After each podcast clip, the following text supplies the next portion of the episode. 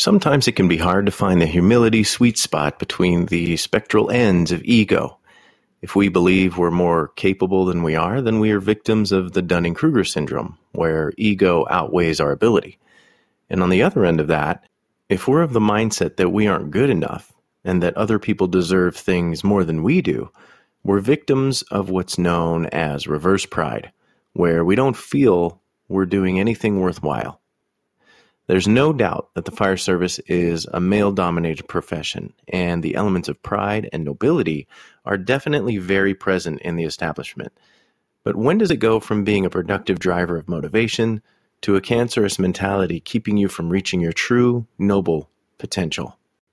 Jack Donovan is a speaker, author, and has been writing about masculinity and tribalism for over a decade, as well as Becoming a More Complete Beast and Finding Your True, Noble Potential.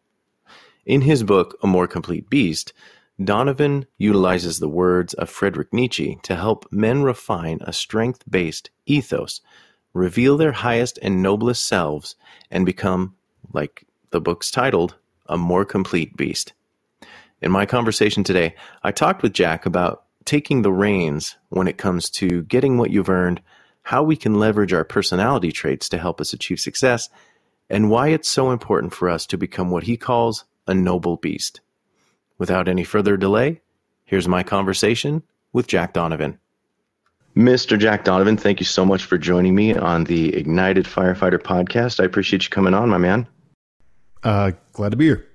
So um, I'm a big fan. I've read a few of your books, some of your essays, uh, I follow your social media, and uh, one of the things that, that really attracts me to your modality is like your um, your alternative perspective. You know, you're not you don't really fit into societal norms, and and I've discovered that the more that you find out who you are as an individual, that's typically the case.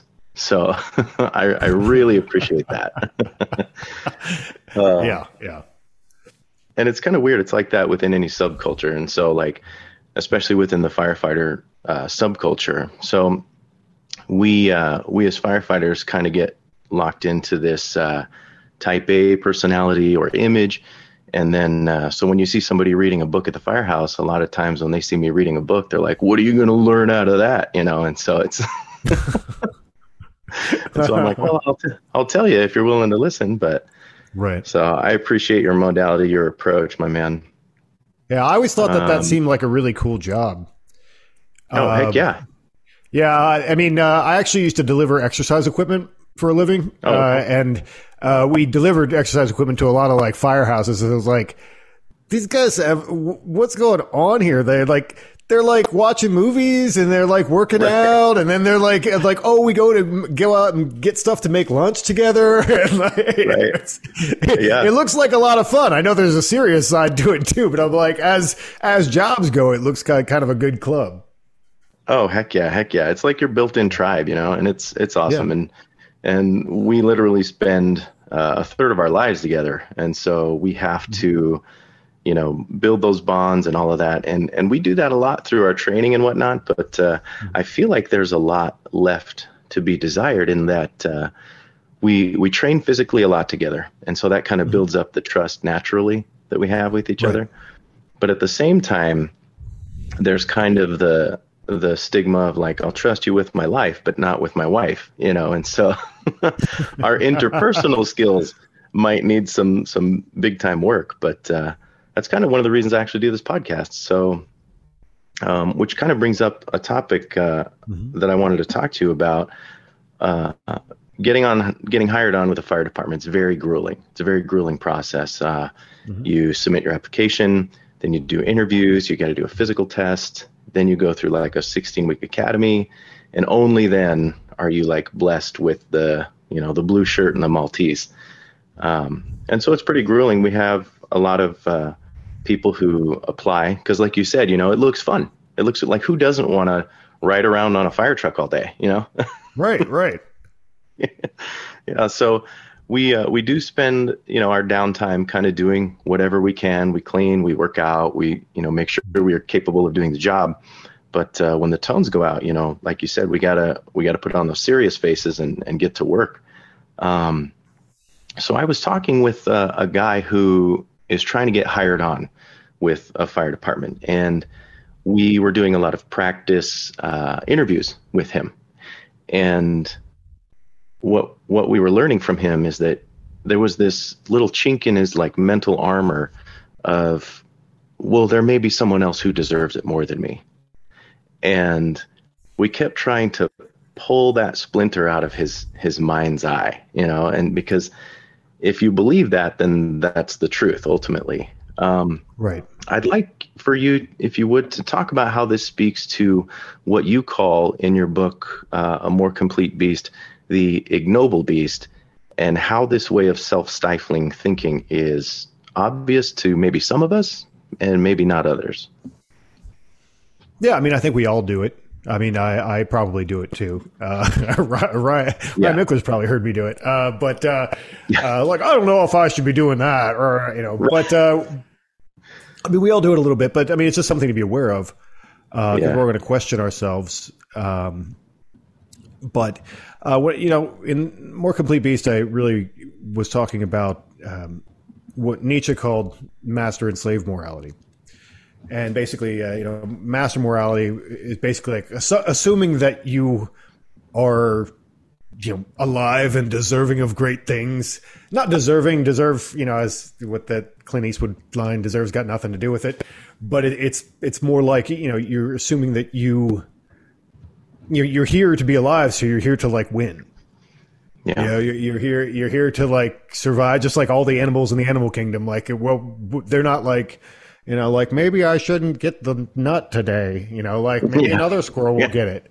You know, you know, uh, they're there to get the nut, uh, and yeah. uh, and so like it, it, I've never used that example before, but uh, yeah, I mean you, you're you're going out and and trying to do your best to get you know what it is that you want out of life and uh, and to thrive, and uh, you know not just kind of like you know kind of passively let other things run over you. Right. Yeah, you, you got to go out and get that thing. And it's interesting because uh, this, you know, being a firefighter definitely is not a passive career. It's not something you really just fall into, you know. Right. Um, it, it, it takes tons of effort, tons of dedication. And then the people who, you know, a lot of people who desperately want to get it sometimes don't don't end up uh, getting hired on. But it's true. You brought up a good point, like the master and the slave morality, right? The mentality of like, if there's someone out there who deserves it more, like if you're going into your interview or if you're going into the situation of like thinking, well, there's probably someone out there who deserves it more. Well, then you're probably right. And it's like, right. Yeah. Right. Well, I mean, you have to be, re- I, I think that's one way of like kind of, uh, well, you're, sh- you're talking yourself out of, uh, you're giving an excuse to fail, uh, not an excuse to fail necessarily, but like you're, you're preparing yourself for failure. Right. You know, like like yeah. if I don't get it, then that's okay. You already made trying that to soften decision. The blow. Yeah. Yeah. Yeah. You're pre-softening a blow. Whereas like, you can't really think about that. You don't want to spend a lot of time thinking about it. I mean, we all know that, you know, every fighter goes into the ring knowing that there's a possibility that he's going to lose. Mm-hmm. But, um, and you know, you maybe don't pick the wrong fight, you know, that where you're obviously outclassed. Uh, yeah. But at the same time, you're like, if you're going into the fight, you're going in to, to do your best to win. Yeah, exactly. The motivation is there. Um, but sometimes, like you said, you're softening the blow and, and ultimately you're, you're softening your, your impact. And, uh, like nobody wants that. If you if you come in, we see so many people when we interview people, we see so many people come through and they all give like a templated answer and and they're just kind of trying to convince you that they're the ones for the job. And then you have a guy, if they were to come in and be like, well, that guy who just left probably deserves it more than me. Well, then guess what? Like, yeah, he does. Yeah, we're yeah. we're going to give it to that guy. Um, yeah. Right on. Yeah. You talked about the, the master and the slave morality. Could you expand on that a little bit more?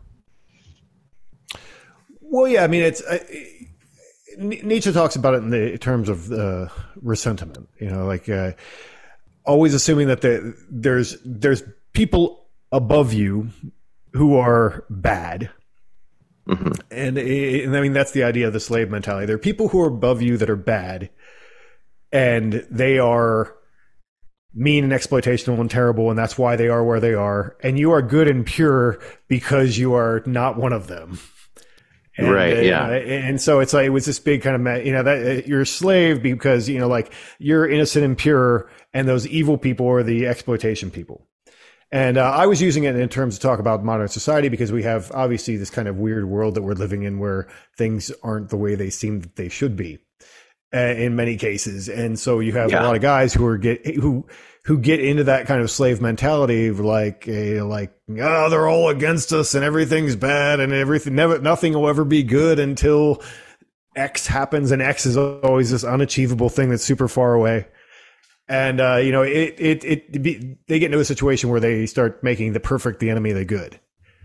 And, uh, you know, rather than making incremental changes to make something better, nothing's ever going to be good enough. And it's, you know, like, uh, and it's this very self-defeating mentality. And you see that happening everywhere. You see it with politics. You see it with all kinds of things, uh, where it's like, everything's bad, everything's corrupt, everything's ruined. You'll know nothing can be fixed. It all has to be broken.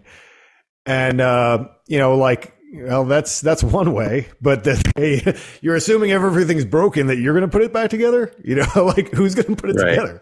Uh, you know, yeah. you have to actually, you know, make do the best that you can from where you are to, you know, do whatever you can to make, you know, some kind of impact and change. And and not just like, because essentially what you're doing is you're already accepting defeat, kind of like we were talking about before. If you're like, well, nothing's ever going to get better, you, you've actually already accepted the rule of the bad people. You're yeah, like, exactly. Well, okay, I guess I'll be a slave then. Yeah, yeah. Right. It's a, a giant population of people, yeah, who just ris- like completely accepted the situation of defeat before they even try. Yeah, yeah, yeah, yeah. yeah. So you talked about, um, I like the idea of, of becoming the master of yourself. And you talk about that a lot in, in your book, A More Complete Beast, um, when like this master mentality, uh, refining who you are, you know, in your own environment, uh, taking accountability for it, owning it, if you will, and moving forward with that. Um, I feel like, uh, most of us in the fire service are kind of classified with a lot of the characteristics that would kind of showcase that mentality. Um, being self-driven, being ambitious, you know, competitive, goal-oriented, uh, aggressive and dominant. And, and I actually had an interesting conversation the other day about the term aggressive. I'd like to talk to you about a little bit later, but I was wondering, how do you feel that these traits align with those of what you call, uh, in the book, the noble beasts? Well, yeah, I mean, I think that, you know, I mean, they're the, like they're associated with the master values uh, that Nietzsche said, and basically that, you know, you, you uh, I mean, those are the values that, you know, are associated with winning, you know, of right. anything, uh, you know, of, of surviving. And I mean, his point basically that he was making was the people who have founded civilizations and who, who have actually started things are the people who said, no, we have a right to be here because we're going to take the right to be here. And mm-hmm. and then we're we're gonna you know do what we want because uh, we're here, and uh, and so like that they believed in themselves and they believed that they were good or as deserving as anyone else, and so they could just do it. And so that these uh, traits that you're talking about, obviously, you know, they're you know, you know basically they're traits that are confident. And basically, mm-hmm. is what you're talking about. Really, they traits that are confident and self confident, and uh, you know that. Uh, believe that you're like a righteous individual that, that is, you know, as good as anybody else, you know, and as deserving as anybody else. So I think that it's, um, yeah, it's, it's just, you know, the, the, these are the kind of values that are associated with winning always, you know, like the people yeah. who are winners in life are, you know, believe, believe that they, they have a chance, you know? Agreed. Yeah. And I feel like a lot of these are based in action too, which, uh, yeah. one of the core values of the Ignited movement is, is action. It's action, ownership, and brotherhood. Um, and like our career is very action based. I feel like in order to, to be that master of your environment, well, first of all, master of yourself, and then ultimately the master of your environment, um, you have to take action towards that thing. You have to take a step, you know, literally and figuratively. Um, so the, this book really spoke to me in that, because you, you talk specifically about how, um, like the, the empire of nothing is really showcasing, ironically, nothing of importance, really. And it's, and it's only those people who are taking action, who are making changes, you know, with what they have, where they're at, that are the ones who actually represent, you know, becoming more complete.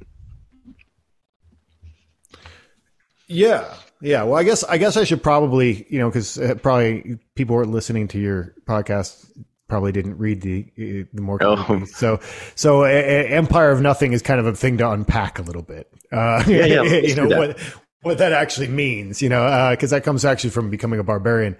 Yeah. Uh, and, uh, so, you know, basically what that is, is I think what we're seeing is, um, I like to use it to illustrate, if you've ever, if you've ever seen the kids movie, um, uh, Never Ending Story. Yeah. Uh, it, the nothing is basically the empire of nothing. They're very, I mean, mm-hmm. I don't think I, one came from the other when I, when I created it, but the, the, uh, it, what the nothing really is in the Never Ending Story is like the absence of dreams. And it's the absence of like identity and any, and any meaning. It's actually a force of total chaos, and total chaos really means, you know, the absence of direction or meaning. Um, it's total confusion. Mm-hmm. And, and so like, that's what we have coming our direction in many ways, um, from people who want to control us, you know, who obviously have their own master morality figured out. Um, people who want to control us basically want to eliminate all other forms of meaning, mm-hmm. uh, whether it's, you know, like religious identity or like, you know, group identities of all different kinds. Uh, they kind of want, they want their, your identity to come from them, you know, like from what they put through the news and the television and so forth. And, mm-hmm. and so to, to, to obliterate all other values and all other, uh, things, you know, with like there, there can't be men and women, like they can't, the, like there is, there are no men and women. There is no, that doesn't exist. Right. Who knows what they are anyway? Yeah, you know, if we like, just open it up to whatever anything could yeah, be, then whatever. Anything is everything. Yeah. yeah, yeah, exactly. And that's that's kind of the fun, that's the best example, because that wasn't even a conversation like two years ago, but like right now, that's like a, a, a conversation in the world. And yeah. that's part of the kind of end game of that is to like, you, you don't even know if you're a man or a woman. You're like, right. whether or not you're black or white or, or, or you have, you know, like you're this religion or that religion or whatever. Now you don't even know if you're a man or a woman. You have like no identity whatsoever. Right. Uh, and then, you know, their identity just comes from the machine, uh, you know, and, uh, you know, and, and so, you know, whether it's governments or whatever. And, and so that's the, what the empire of nothing really, really is. So, I mean, yeah. you know, and those people obviously believe in themselves.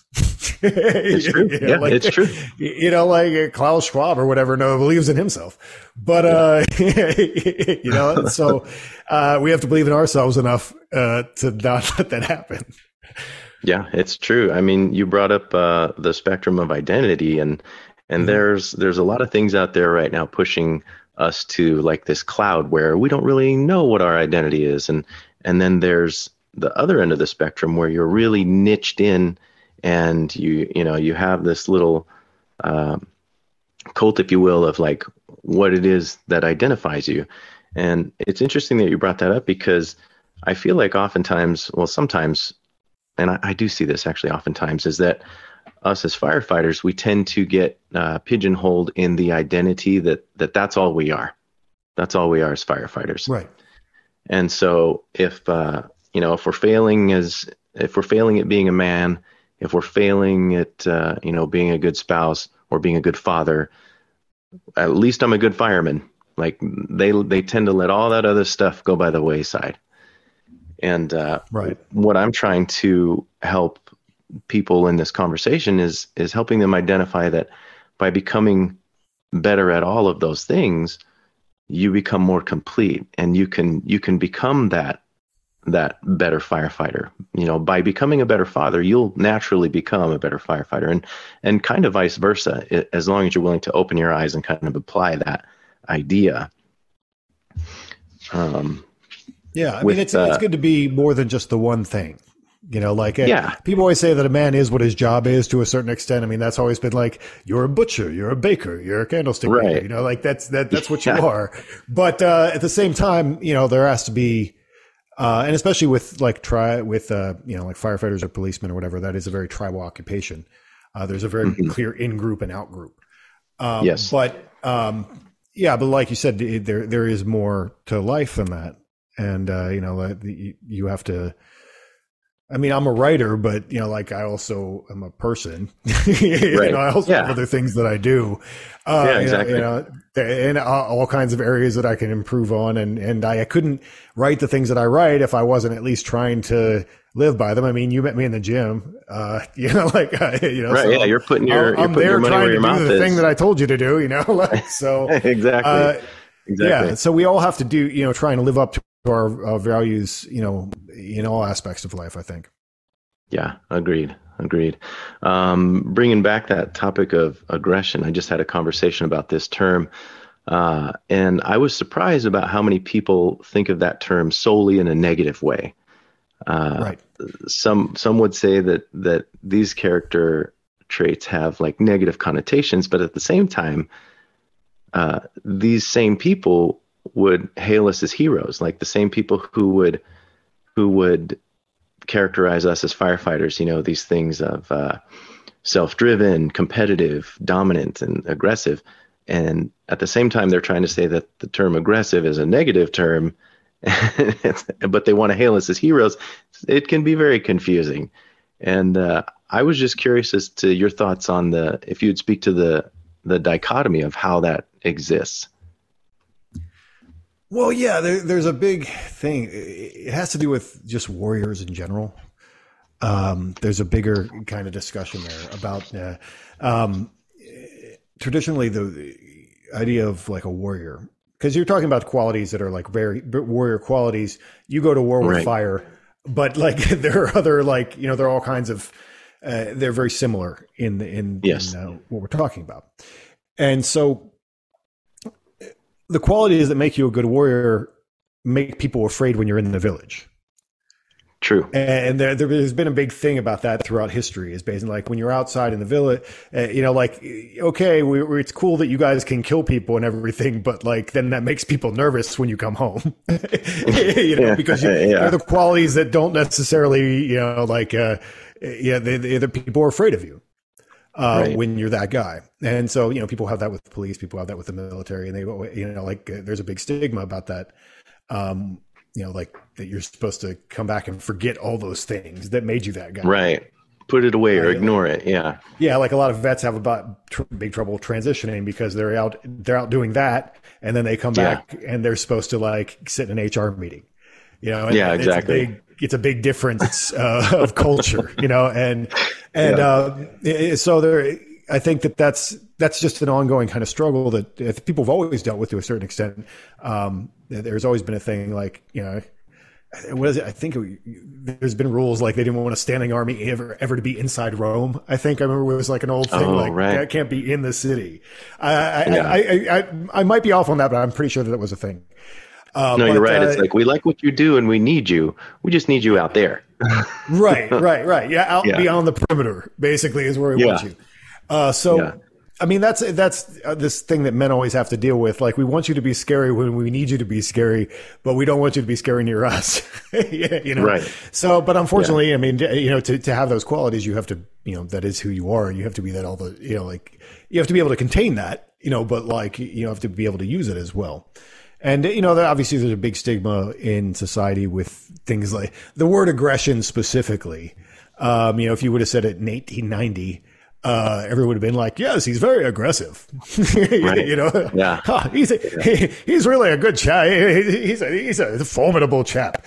He's very aggressive. Right. Uh, but, yeah. uh, you know, but uh, now we have a very feminized society where everybody's supposed to be nice, nice. Like all the time. And True. So aggressive is seen is is, is uh, seen as being very um, threatening to people. True. You know, and, and, and therefore they deem it as negative. Yeah. Yeah. Yeah. Yeah. Well, and it is, I mean, aggression, you know, kind of is, you know, with men, we value it because, you know, like we want to lock horns with somebody you know, that's yeah. aggressive, you know, like, yeah, or it helps the, us get the job done. If you don't want to lock yeah. horns, like aggressive is like, uh, you know, if you, if you're the prey animal, aggression is bad.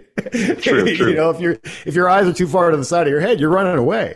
And uh, right. so the, it's, it's, that's, that's basically, uh, people are obviously always concerned about aggression. I mean, uh, you know, like, and everybody has a different tolerance level to it. I mean, if you go into like, Uh, like on the West Coast, I found like Western half of the United States, people were a little more chill.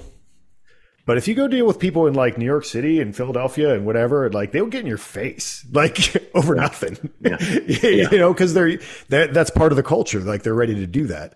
And, uh, you know, and if we were in a, in a society that was a little where rule, there were fewer rules and uh, fewer, you know, like, you know, you know, less uh, obligations as far as, uh, you know, what's polite and impolite and, and so forth. Right. Yeah. Like expectations. Uh, you know, people, people get pretty aggressive, you know, and people, yeah. if you're not ready for that, that is scary. Uh, you know, so if you're used to having everyone, everything be talked to you in like nicey little, like sweet tones and right. someone gets aggressive with you, like that is threatening. And yeah. it, I mean, because it's, it's, it's communicating strength. True. True. Communicating strength. I like how you put that.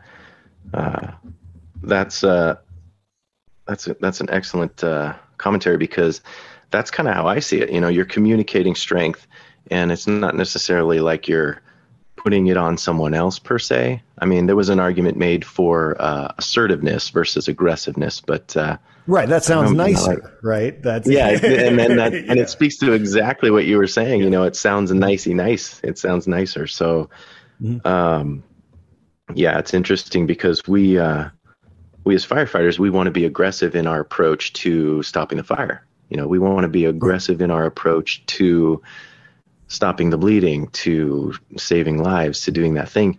And then uh, the idea of of putting any kind of aggression anywhere else is like, oh, I don't know if we could do that. Like, yeah, just like yeah, what no, you were saying. Yeah, absolutely. And and the other thing is like it's it's a choice of words because, you know, as far as like for, say, putting out a fire or, or stopping bleeding, you don't really have to use the word aggression. But like there are certain words that obviously because men are what men are and they always have been. Uh, there are words that men really like. Uh, that, yeah, that, that's like true. That like I get excited when you use that word, so I want you to use that yeah. word. You know, yeah, like yeah. yeah, I want to be aggressive about fighting this fire. Yeah, you know, you you want to be say like you could say like uh, you know when, a, when you want to take a lot of initiative when you, you know, right like, right it, or it could conscious. Be framed in different. But dudes like I mean yeah. that's I've done that with even titles in my books like you know like Becoming yeah. a Barbarian. That's a man word. True. Everybody loves that. you know like uh, uh, there's certain things that you know like ways you phrase things that just psychologically uh, men respond to them really well. I mean like the word right. tactical. Uh, like men love right. the word tactical. you know. It's, It, yeah, it just, you're eating you know, breakfast cereal with your tactical spoon. Yeah, exactly. Oh, oh. If I mean, are you telling me I couldn't sell the shit out of that? like, Hell yeah, like, right. The tactical breakfast mini, spoon. Mini scope I actually on have it. One. Weirdly, I, I kind of have one. I come to think about it, like I have a. Uh, uh, I've been carrying it for years, and I did it because it's a spork that's on my key ring, oh. uh, like my keychain. And I used to do it because I used to camp with a lot of guys all the time, and it was just a hassle. Like yeah. sometimes you'd be out there, and then like someone would open something, and like now we have no utensils. And so I just started carrying yeah. it all the time, and it's really big and bulky, and I don't know why I still carry it, but like I guess it is a tactical spoon. But yeah, well, be careful. They'll they'll start calling it an assault spoon.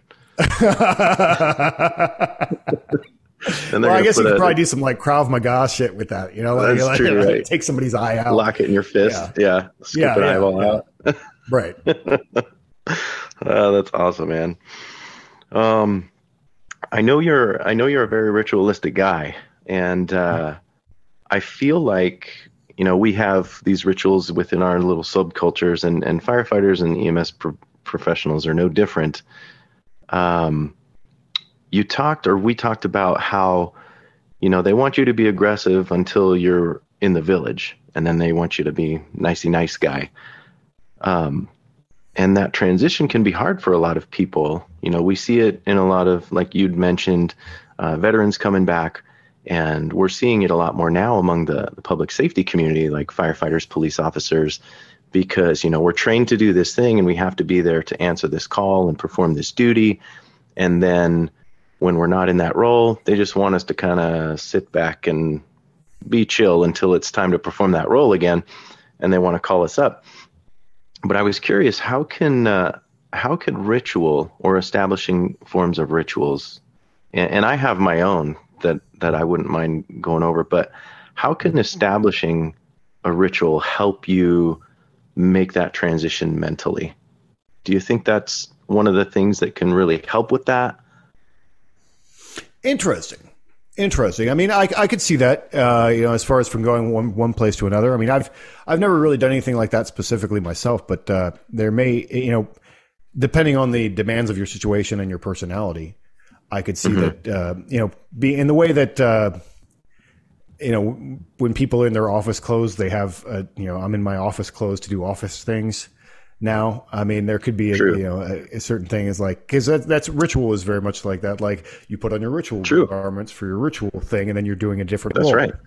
Yeah. And so that, that's, that's kind of one of the things that the changing, you know, like, I mean, that's what men used to do when they come home from work, they would change right away. And then, then they're like, now I'm a, a person, you know, versus my job. So that would be, right. I think, a ritual and part of that kind of thing. I mean, I, cause that's, that's, yeah, like I, I, I think everybody does that. It's interesting. Even the guy I live with, uh, uh he, he's, yeah, doing a manager thing at work. And I, you know, every once in a while he'll come home and I'm like, well, you're using your manager voice there, buddy. uh, yeah, like, like, whoa, you're not in charge of me. yeah, like, yeah, yeah. Uh, Switch the like, H R mode off. Yeah, yeah, yeah, yeah. Change the mode there, bud. Uh, so you know, I think everyone has a little bit of that where they have to change, shift gears a yeah. little bit. So, I mean, I think, it, true. but yeah. Yeah, you brought up a good point. Um, clothing, like that's that's probably one of those ritualistic things that we do, and we don't even realize that we're doing it. Um, you mentioned coming home from work, but also like going to the gym. You're not going to go to the gym in your in your jean, and you're like your nice, you know, like nice dark blue jeans and a, and a right. button down. You're gonna you're gonna get in gym clothes to perform that work or to perform that duty that you've set the time apart to perform. And uh, yeah. that's pretty enlightening because like we, you know, we as firefighters, we wear uniforms, we go to work and we all wear the same uniform and it's, it's ritualistic yeah. in nature. You know, we're, we're now putting on that mantle and then going home, we, we take it off. Uh, unless you're one of the guys who's stuck in his ideal or his uh, identity of I'm a firefighter. And so he, he takes off his right. work firefighter shirt and then just puts on another shirt that lets everybody know he's a firefighter. And it's like, you have to be able to let that go, you know? Right, right, right. I mean, I, there are a lot of military guys I know who hate, hate that. Like when they're like, why are you wearing your B D Us? Like in the right. middle of like wherever, you know, like Walmart, yeah, like like what are you doing? You know, like uh, uh, there's some guys who like really like really don't like that. Like, what are you doing, man? Yeah, you know, like yeah. Um, but um, yeah, I mean, it definitely, yeah, firefighting. I mean, actually, come to think about it, that's very ritualistic, clothing wise. You know, like you know, there's the you know the, the uniforms that you have, and then you know when you go to fight a fire, that's a that's a whole nother like uniform that goes on, I guess. Right. Um, That's might true. be a little wow, different yeah. in Arizona because that sounds hot. But uh, oh yeah, it is. It is. Yeah, you just but, added a whole other layer, like literally and figuratively. You added a whole other layer to how I think about that now because it's true. Yeah. You know, we we have that one layer of of uniform of ritual, and then mm-hmm. when the tone goes out for for the big one, you know, we we we don a whole new set. We don a whole yeah. new set of of clothing to perform other rituals. So. Interesting. Yeah. That's a good perspective, man. Yeah. Now you're in the mode. And, it, you know, we talked about right. even, even like the gym and stuff like that. I mean, people, I, I've noticed uh, uh, that's people like to wear, a lot of people like to wear gym clothes that like remind them of why they're there or like right. what they're doing. There's like a lot of, the, it, like normally I'm super against like, I mean, I'm kind of wearing one now, but not really. I try to be subtle about stuff. But uh, I mean, you're a very I, subtle I, guy. yeah, well, I don't know about that, but like, like in public, I, there are some people. There's some people who like like in your face message T-shirts, like right, like, like. And I always like, I don't need to be doing that at the grocery store. But uh, right. I don't need to you, tell the mom behind me to go F herself or F her feelings. Yeah, exactly. Or, I knew guys who wore shirts like that. And I'm like, that is not necessary. but, right. Yeah. But, but, you know, like, and I have a friend who's a style consultant. And he, he gets really mad about graphic t-shirts uh, because he thinks it's yeah. kind of juvenile and whatever. But I'm like, you know, in the specific, in the, especially for like gyms and shooting ranges and things like that, um, you know, you're going there to do the thing. And right. so like people yeah. put on their shirt that says like, you know, whatever slogan that gets them motivated, you know, or whatever band that they listen to when they go to the gym or whatever, you know, you see a lot of that, uh, at gyms, like that's, and, and I, I think that that makes sense. Like they're, they're you know, yeah. ritualistically, it makes sense. Yeah. It speaks to that ritual, right? Because mm-hmm. a lot of us will listen to the same, uh, same playlist or same music. And so that, that speaks to that too. Yeah. Good point. Oh, I've had the same P R song for like five years, at least. Right. at least, at least. There's yeah, only right. one song. We, yeah. Yeah. Yeah. We like what we like. Yeah. Yeah. Um, that's true, man. Um, my favorite chapter in your book, A More Complete Beast, uh, is the one titled, titled the, the Noble Beast. And in that section, you you reference another book you wrote called The Way of Men, where you explain mm-hmm. four tactical virtues. And you talk about how nurturing these virtues can help us build our tribe. It helps build ourselves. You know, we become more complete through building ourselves through those tactical virtues. And so I was wondering if you would talk about those four tactical virtues and how they can help us become more than the guy who just shows up to work, collects a paycheck, and goes home. Well, the tactical virtues are specifically re- related to the definition of masculinity, as I put it in The Way of Men, you know, mm-hmm. which is, you know, has to do with our role really at the perimeter as, you know, the warrior role. We're not all going to be warriors, whatever, in modern society, but in the warrior role. And that's basically, I think that that's how men judge each other, is based right. on our fitness, Our, our, you know, perceptible fitness for that role. You know, like if I had to, you know, you look around the room, it's like, well, if the shit hits the fan right now, who am I looking for? You know, like, right. who, who am I going to look to? Yeah. And you know who it's like, and that generally is on a scale of how you judge their masculinity as well. You know, True. that's, and that's kind of how I correlated them. Like, that's what we're looking at when we judge each other as men. We're like, well, would that guy be worth anything, you know, in a bad situation? And uh, right. so, you know, the, basically the tactical virtues are strength, courage, mastery, and honor. And uh, that's, you know, those are four things that I think that we're looking for uh, when we talk to other men and when we see them. And, uh, you know, it's like, well, does that guy look like he's, I can push him around? Is he like, is he physically formidable? Does he look like just kind of a piece of like, like you know, he's a piece of garbage, you know, or is yeah. he, you know, like, is he, does he look he like fit? Does he look capable? Like he can do things, yeah. you know? Because I you know, yeah. people always think about strength as being like just powerlifting strength, and that's like a very narrow right. range of what strength is. Because there's also all kinds of athleticism. Uh, guy can be have not be built to be a powerlifter and be really athletic. Uh, like right. you know, for instance, tall guys look like ridiculous when they're squatting. Uh, you know, they yeah. look like praying, man, praying mantises. You know, like but like they're, they're, they're uh, but. But like you wouldn't want to get in front of those hands because they're reach, you right. know? Yeah. yeah like, uh, uh, but you know, so just as an example, you know, it's a, it, it doesn't correlate one to one. And then I talk about like courage, obviously, like, is that going to be, you're, you're talking about aggressiveness. Is that guy going to be easy to push around or not easy to push around? Is he going to have, is he going to stand up for himself or is he not going to stand up for himself? Is he going to be, uh, you know, is he going to be able to take risks, you know, or is he always going to be afraid of taking a risk? And, uh, you know, that we, I think we can perceive that about each other. And sometimes we're wrong from like first impressions, but like, um, you know, that's just something that I think we're looking at how we judge other men's masculinity. And, you know, the next one would be, um, mastery. Like, is he, what is he competent in? You know, is that guy competent? Uh, you know, like what does he know and what is he able to do? And, uh, you know, so, you know, I think with men, we judge, we don't get to say, I don't know, you know, like we don't like really appreciate that with, with other men. We, that's not really a good answer. Right. Uh, you know, yeah, like there, you know there's the like, hey, I don't know anything about that. I should or whatever, but there's just not like giggle and say, I don't know. Uh, you right. know, we, we want to know things. We want to be competent, uh, and, and demonstrate our competence in things. And, right. um, And then finally, honor, I think, is it's a tricky one because it has a lot of definitions in a lot of societies. But uh, I think when I'm talking about honor, I'm talking about the most basic kind of honor is like men look at like, does this guy care about what other men think of him? Um, yeah, and that's because some guys are, I talk about flamboyant dishonor in The Way of Men. It's like, you can tell that guy doesn't care what any men think of him. Well, you know, mm-hmm. and you know, you have to, you have to put a caveat on that in modern life because you literally cannot care about what every man thinks about you in the world, because right. that'll make you crazy. Uh, yeah. you know, I can't care about what YouTube commenters say about me. You know, like I can't, they, like you can't like yeah. just respond to everyone and care. You know, you have to be very selective about who's who you care about, their opinion, what kind right. of men you respect. But exactly. uh, th- so those are the four tactical virtues, and I think by working on those in different ways and finding out where you're deficient, and uh, you know, their way to sell, kind of evaluate where you're at as a man.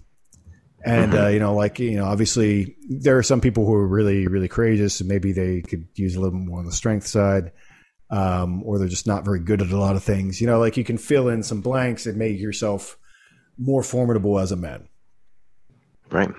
Yeah. This speaks to men in general. It, it, uh, it's ringing bells with me specifically to the fire service because, um, you, you talked about strength initially. And it's true, you know, we have to be dynamic. We have to not just be like Hulk smash and get through the door. We also have to perform work for forty more minutes, sometimes up to an hour, performing hot, heavy, hard work. And so we have to be able to, you know, cardiovascularly stay in the game. And so it right. speaks to that dynamism, you know, I got to be able to smash a door and stay in the game for a while. Yeah, you can't just like like squat uh, five hundred and then sit down. Right, then I'm out. Yeah. I'm out. Yeah, I'm done. Yeah, yeah. yeah. Oh, that was yeah. yeah. yeah. Oh boy, we sure did it. We did it. And yeah, we can go home. Yeah, yeah. And then uh, the courage aspect of it, you know, that that kind of goes hand in hand with our job. You know, we have we have a risk modality that we we go by. You know, we'll risk a lot to save a lot. We'll risk a little to save, you know, what we think we can, and then we won't risk anything for things that are already lost. And so we kind of have to run ourselves through that filter. We have to run our training through that filter, our approach, everything. But it's all based on that that idea of courage and what we're willing to do for the greater good or for the gain, right? Mm-hmm. Right. Uh, and then you brought up mastery. And, you know, this is also very dynamic because not only do we have to master the the skills that we're expected to perform, we have to master our tactics. You know, there's the tactical spoon again, right? We gotta we gotta master our tactics. um, but in that in that competency, in that mastery, it builds trust. And I think therein, right there, that element of mastery uh, helps build that trust component. Not just through physical means, but through like intellectual means as well. Wouldn't you agree? Yeah, yeah, no, absolutely. That, that makes sense to me.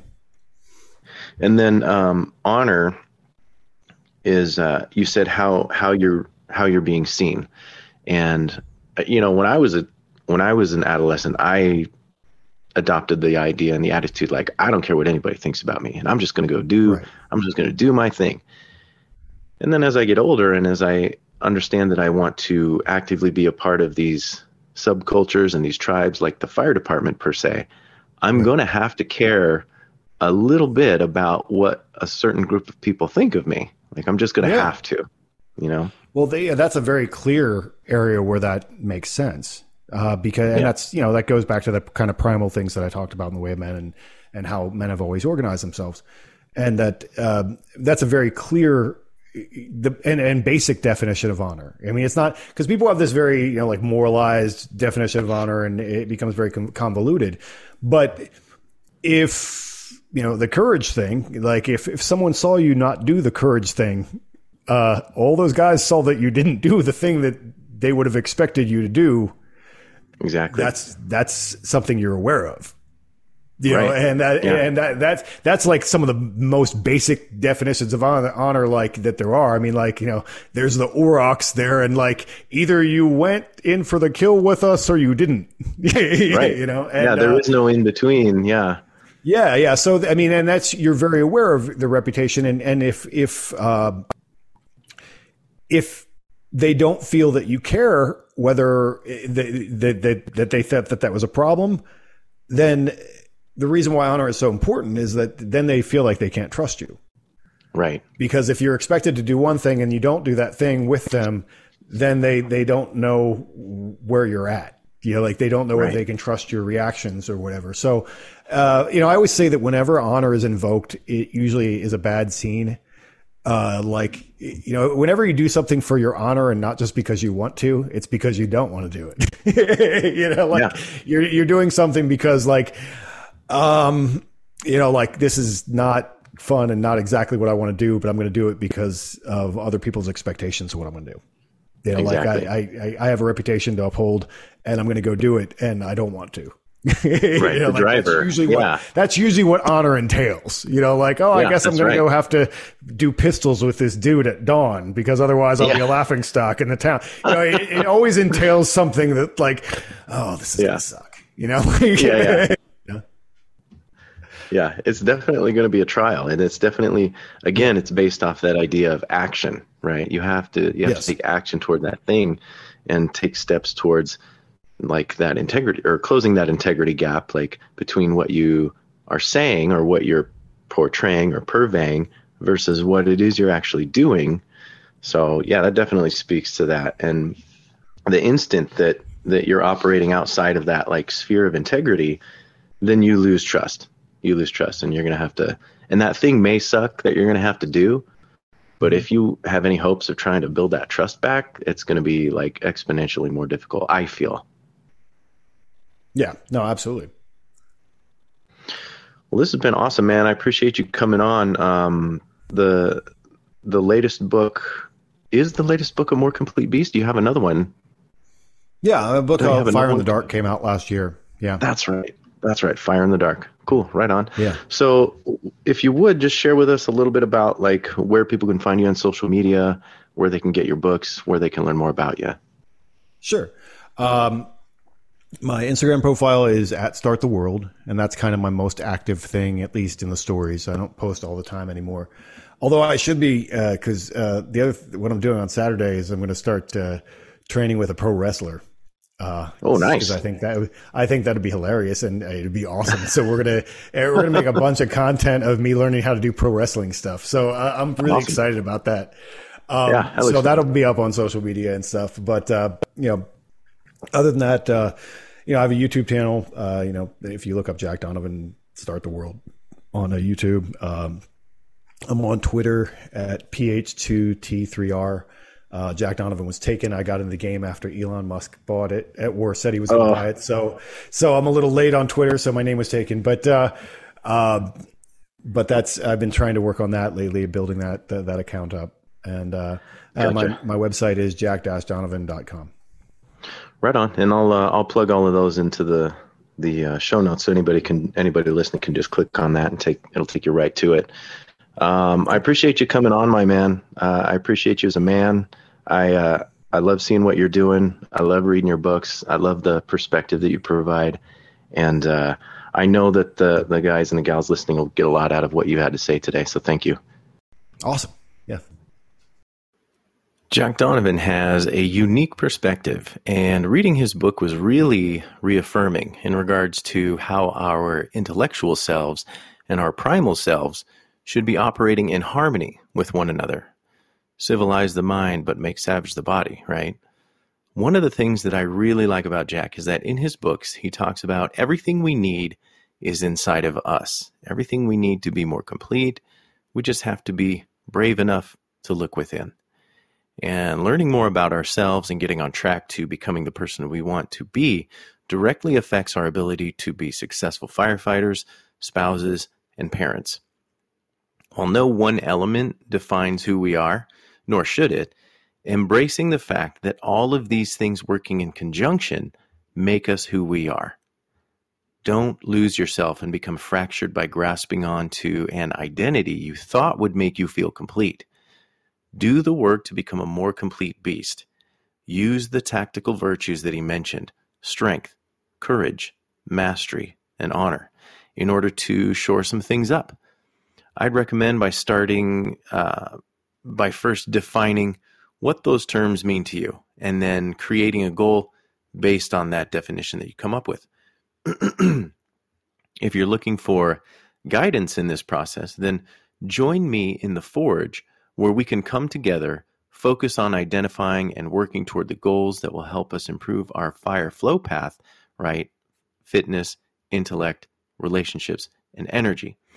And the beautiful thing about the tactical virtues that Jack brought up is that they fit wonderfully inside the framework that I provide with the fire flow path. So if you're interested in working with me directly on identifying those things you really want and then mapping out a plan to get there and closing that integrity gap, send me a D M or email me at ignitedff at gmail dot com telling me you're interested in the Forge. And from there, I'll send you a link to schedule a time to jump on a call with me so we can get you moving toward becoming the firefighter you'd want on your crew. And as a lot of you may already know, I've got a huge announcement. I wrote a book called Own It, Build a Fire Service Culture of Trust and Integrity Through Accountability. And it's available on Amazon. I've got a Kindle version, I've got a paperback version, so whatever floats your boat. In the book, I talk about the approach that I use when confronting any problem I face, whether it be on the fireground, in the firehouse, or in my personal life. I also talk about simple ways to build trust among those closest to you. And finally, I show you how to incorporate a system of accountability that will close any integrity gap that you may be facing. You can find a link to both the Kindle and the paperback in the show notes, so please purchase your copy today. Thanks again for listening, and until next time, if you see a need, own it and take action. Be the ideal firefighter you would want on your crew. Be ignited.